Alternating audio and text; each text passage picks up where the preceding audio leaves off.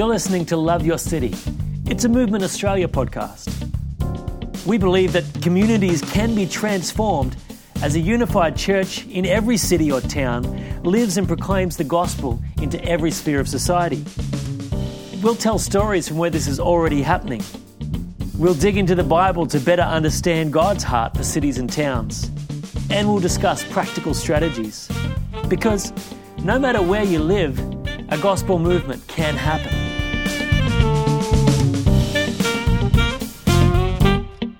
Dave Mann from New Zealand, great to have you. You're the head of Shining Lights Trust. I'd love to hear a little bit about who Dave Mann is, um, what Shining Lights Trust is, and what's happening across your nation, and then finally your city. So, Dave, welcome. G'day, Ian. Uh, that should only take about two minutes. I'm sure I can summarise all of that. yeah, uh, well, I mean, um, I, I live in Tauranga, uh, which is a city in the um, you know, middle upper part of the North Island near the beach. It's it's beautiful. Um, I hail from a small town called Hawera in a province called Taranaki, and uh, my wife's from the same uh, province. Uh, we've got four boys, currently aged um, eight up to fifteen. Um, I mean, my basic background in terms of things I've done, uh, I came to faith out of a uh, considerably broken home. There's, there's different dynamics of abuse and all sorts in that. It's, it's more than messy. Uh, but my mum came to faith, and I knew I needed whatever she had. There was sunshine in her eyes. Uh, I saw it. I was 11 years old when I saw it. And so I put my faith in a God I couldn't see, and suddenly had this revelation that I was loved. And it, it transformed the way I thought. Uh, and so from about age 14, I've never wanted to do anything except represent the gospel uh, to people uh, around me. So I went from school to Bible college. Um, Dad said um, when I told him I was going to do that, he said, "Don't ever come back." He was more than more than angry. Um, so I got through there with with no money and scared as anything out of a sort of abused home and with all sorts of anxiety and intimidation things going on inside of me, but just having to trust 100% in God. And then went into faith-based ministry for seven or eight years with no income, um, no unemployment benefit, didn't didn't take anything, just um, lived the rails, sometimes down to riding a motorbike and not having money to put in the tank, and people had no clue you know what was going on, but just community-wide ministry in South Taranaki. Uh, it was really uh, a fruitful season. Um, in summary, then felt a very clear call to become a pastor in a church in Singapore. And to, to reveal something of my heart, I had vowed I would never be a pastor because that's betraying the cause. All love to pastors. I've been one for, for nine years at that stage, and I, I could be one again if the Lord didn't like me. Um, but my my commitment is to the harvest field, and I I just so struggle with the introspective DNA of churches and, and, and where we end up. And I just don't want to have to participate with that. I'll help change it and I'll serve. So I've learned how to, to bite my tongue, and being a pastor certainly taught me that. Um, the other was I'd vowed to serve New Zealand my whole life. No, I've got no travel bug. So uh, I ended up overseas. But that was an amazing experience. I had an opportunity in a larger church uh, to have a, a, range of responsibilities, including we had more than 40 uh, missionaries sent and funded from the church, so high missional engagement. And by the end of that, with my wife, I really thought I'd end up um, probably serving in mission leadership internationally. That would suit my gifts, and, she's a nurse. And, and we felt the Lord then turn us to a nation, uh, New Zealand, where we were from, and to to come back, but this time with a view to ministry to the nation as a whole, which no one can ever affirm that. It's just you know who do you think you are? Kind of thing if you you know say that sort of stuff but so we came back with with no work to join and uh, with no one welcoming us back to start something completely fresh looking to the lord for provision. So that's 12 years ago so about 25 years in the ministry round sort of figures. And yeah that's roughly who i am. Um, yeah a few hobbies. I'm a musician but don't play much.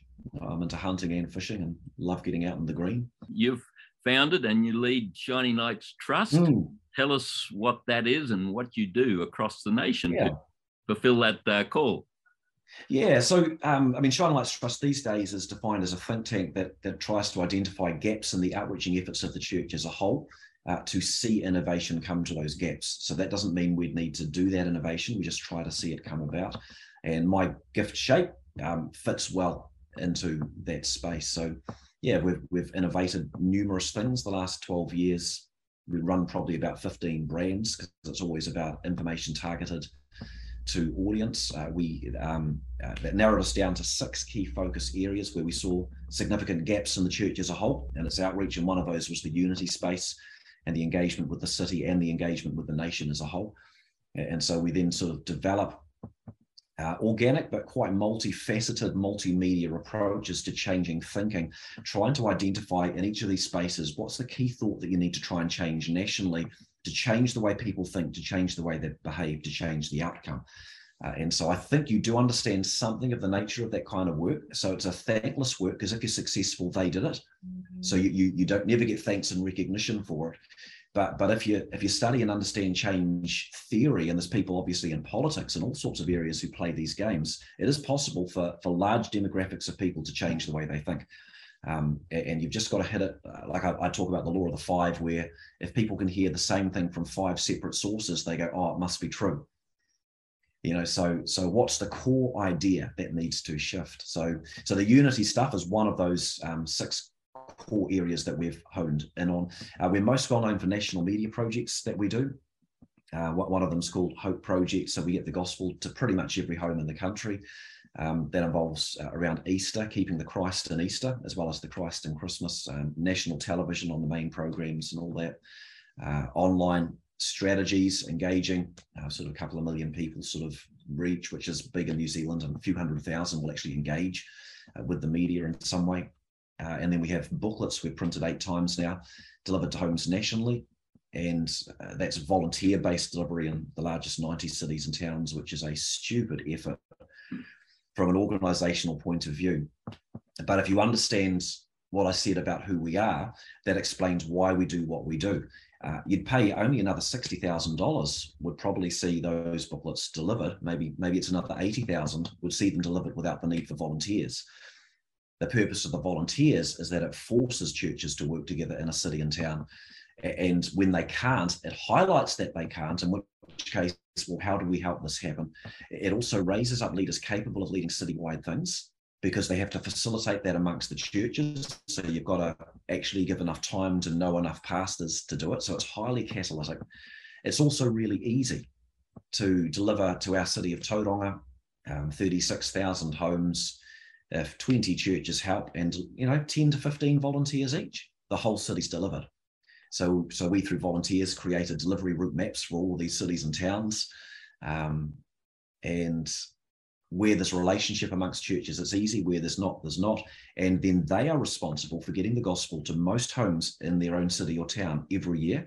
And they also do a citywide pre walk along every residential street in their city or town. And those are two pretty big achievements for a bunch of pastors together. But what it gains us, which was actually the number one reason for doing it, which very few people I think would ever believe us if we said it, but that is the truth, was to get inside the pastors group because the number one goal was to actually change the way that outreach equipping was being approached. And so that goal has now been pretty much achieved. Um, and um, I think I've gone from one thing to another, but just to, to explain the thinking and how, how, how we operate uh, evangelism training in New Zealand only 10 years ago was a Saturday seminar, and it was how to share the gospel. In truth, it was how to share the gospel with a stranger who you accost on the street. And even the pastors didn't want to go to those trainings. So that was a complete disconnect. And one of the things I learned when I became a pastor was that the shoes were on the other feet. So I did what every evangelist had ever said to do, and it didn't work. So by year number two, I was rethinking, and the evangelism training went into the pulpit. And by year three, I realized that that content was a load of baloney. People don't need to know just how to share the gospel. The key hindrance is how do you engage a conversation uh, with someone in which you're fundamentally different to them in your every belief. And how do you get that to be an open, non threatening two way conversation? It's conversational skills. And it just happens that Jesus is a good role model for that. So, um, so today in New Zealand, outreach training is perceived generally as conversational skill training with Jesus as the role model. And instead of being in Saturday seminars in most churches, it would be pulpit and small group based, um, uh, as well as in youth groups. So, but that was a for us that was intentional. Um, multiple media stuff on our Christian TV, um, Shine TV stuff on Rhema Media, intentionally talking with pastors groups, the creation of sermon, you know, pulpit resource packages with four week sermon series and four week matching small groups to to to show churches the type of content they could teach because they've never seen that before. So overcome that hurdle. Um, getting that into um, or running conferences ourselves all across the country regionally a number of times now, but then trying to get that into other people's conferences uh, until it becomes things that you know some denominations begin to embrace as their own. Um, so, yeah, so that's probably about a, a six or eight year time frame to see that those key thoughts turn, but that's owned by each person who does it as their own thing. Um, so that's that's so that's that's what we do in six areas and, and, unity, which is supposed to be our topic today. Obviously, from Movement Australia, the unity of the church and the cities uh, is the is the cause here. Uh, so, how would you describe that across New Zealand? Yeah, we, we, we, targeted the largest 70 cities and towns. That's to take every place of 5,000 or more people. And I've intentionally gone out to meet with them since um, 2011, 2012. We've done um, eight national trips, probably the ninth next year. It takes about five months to visit all those groups. And we have private conversations, and what's in those conversations doesn't get discussed outside of them.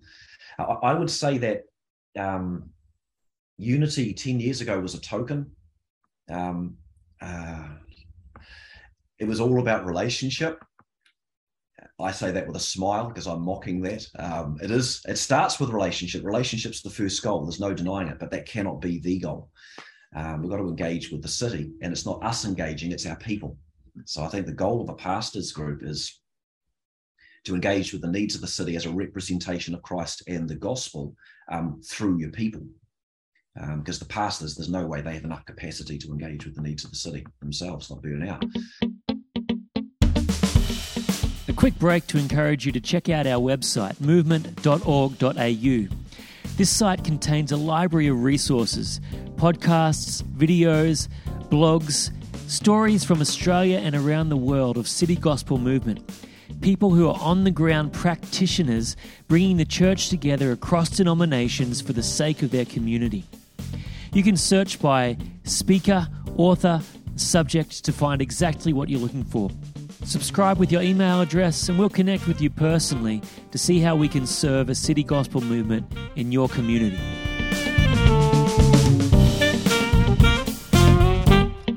To, to me, the pivot year in New Zealand was 2017, and it took quite a bit building up to that. It was like the relationship thing was a, a, a sacred cow. Um, but it meant that you talked endlessly. And if you tried to bring an agenda into the room, you were you were touching a sacred cow, and you, you very quickly know it. So we had the excuse to be in the room because the gospel was now going to every home in their city or their town. Um, but the purpose of being in the room was other, and um, yeah, so so I mean, to 2017 to me was the pivot year, and I, I sort of coined some phrases then and asked questions. But I'd say Coffee Unity's purpose is to get prayer unity happening, but prayer unity's purpose is to get functional unity happening. And so there's a progression. So it always starts with relationship. But if we don't have the end goal in mind, then we'll never achieve the end goal because you've started with a different expectation. And now you're trying to bring an agenda into the group that was never there. So, so, so the, the challenge was how do we change or pivot the expectation of what these groups exist for? And I would think that the key question around functional unity is what can we do together that we cannot do apart? And that immediately implies some values, which I think bring security and safety. For example, there's nothing wrong with independence because this is about what we can do together that we can't do apart. Yeah. So across New Zealand today, I'd say that unity is, is really shifting. The way that a lot of pastors engaged with pastors groups are thinking about it is really shifting. There's an increase in innovation, and by creating communication networks amongst the pastors groups, the ideas are able to be seeded from one place to another, which aids their replication. So you're going to have organizational leaders who start something whose ambition is their thing in multiple cities.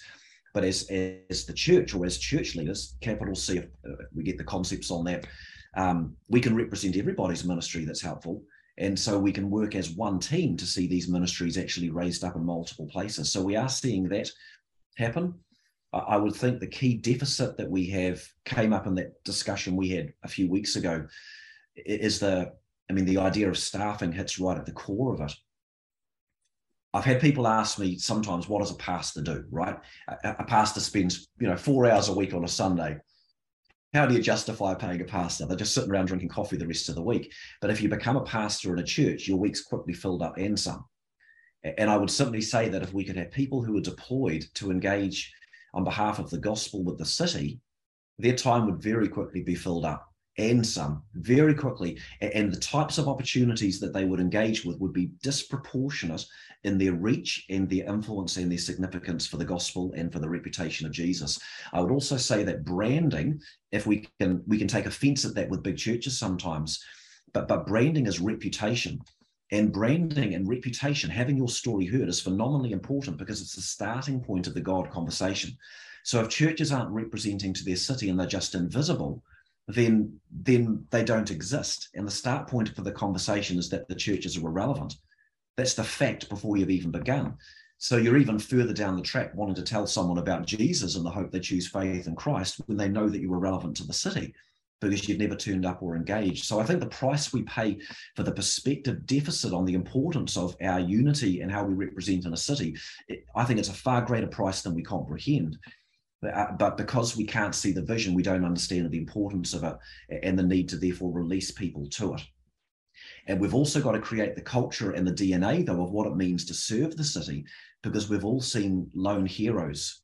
And pastors groups can become, you know, like it's like a, a, a church, you can become an empire builder in your own church because you've got such ambition to grow your church. And we've got some denominations who do that and others that don't so much anymore here in New Zealand in the same way, a pastors group convener can be all for unity to build their thing and their story, and that's their little empire, and don't you dare touch it. Um, and it's exactly the same DNA replicated, but in the unity space of the city. Um, that's so hard to deal with. It just it's so hard to negotiate with, and just diplomacy and politeness and and coffees and you can't you can't say you can't say things directly. They aren't ready for the conversation. They can't see it. So so there's a there's a but but at every time that happens, it, it, with anyone who can perceive what's happening, it builds a mistrust in the idea that you'd ever release resource to the church. And so you've only ever got denomination and small c congregation, and we can't actually release to that. So so how we do that paradigm shift requires some pioneers who do it well. And then that will create the paradigm that will then be replicated and then the role I would say of church workers who do connect, which is very, very few across the nation, I think they need to tell those stories because, again, the stories you tell are always building perspective and changing perspective. And so it's something that's going to build very, very slowly from having some first success stories. So, anyway, that's that that's that, that's the unity space where I see it. It's, it's vastly improving. I'm highly encouraged. It's a significantly different place to what it was 10 years ago. You know, we have meetings that, that are leveraged. Even, for example, one we only do one meeting a year to coordinate that national volunteer delivery. We do everything with gross efficiency, terrifying efficiency. But that meeting puts pastors in a meeting where they see other pastors group conveners. And meetings we're having recently don't feel strange because many of them have begun to see each other's face in online meetings. And then if I email all the pastors group conveners in a particular province, I always email them as a group because I want them to know who each other is. And if I was meeting with them, I would intentionally be name dropping to the other people, checking who knows who. And I had one wise guy last year say, Can I be your chauffeur? It was the first time it had happened. And I just thought, dude, you were already here and you are now here in my mind. He, he said, I've got to know the pastors group conveners of the province. Uh, and just finally, your own city. Tell us um, what's what's the God space in your city? Our city's on a journey, and it would be in a lull probably at the moment in this space.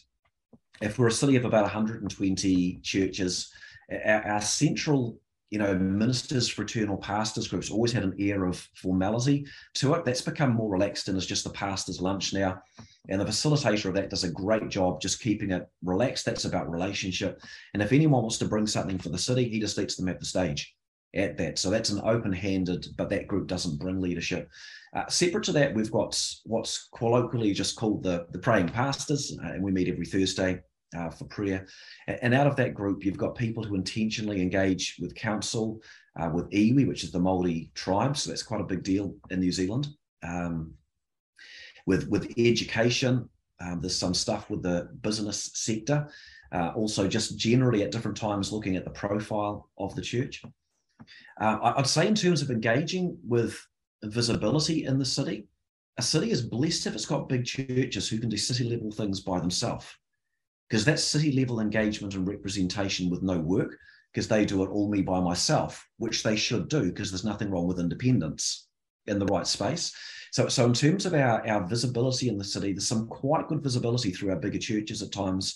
Then there's things other churches do in unity together. Central churches doing a carols by the water with a walk around the churches. We've had a, a thing called the Road to Bethlehem, uh, for example, with a it's a drama enacted which gets thousands of people. You actually the last time they did it, you had to book to go through it. Um, so that's quite good.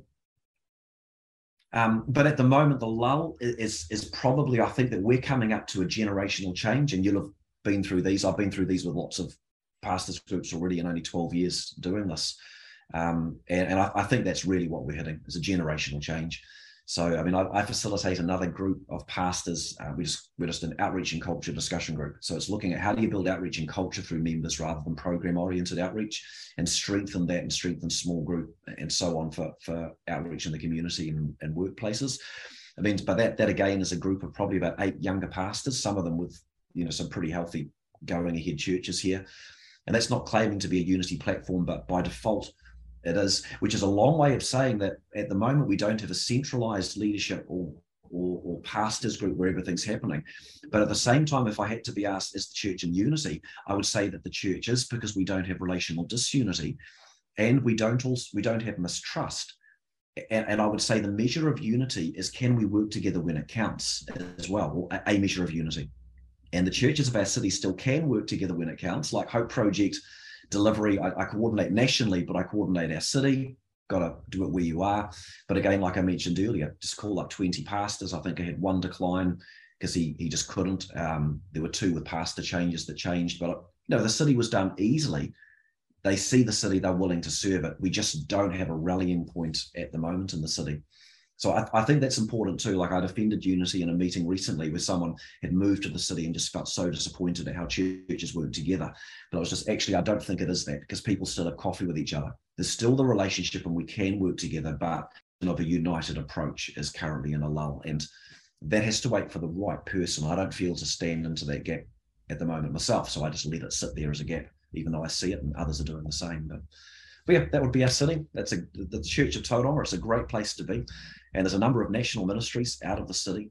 Uh, there's some amazing stuff in the schools out of the city, some amazing community engagement, which is multiple churches together. We've got a, a pregnancy choice thing, giving women different options with their pregnancies, which again is a collaboration between churches facilitated by, by business people.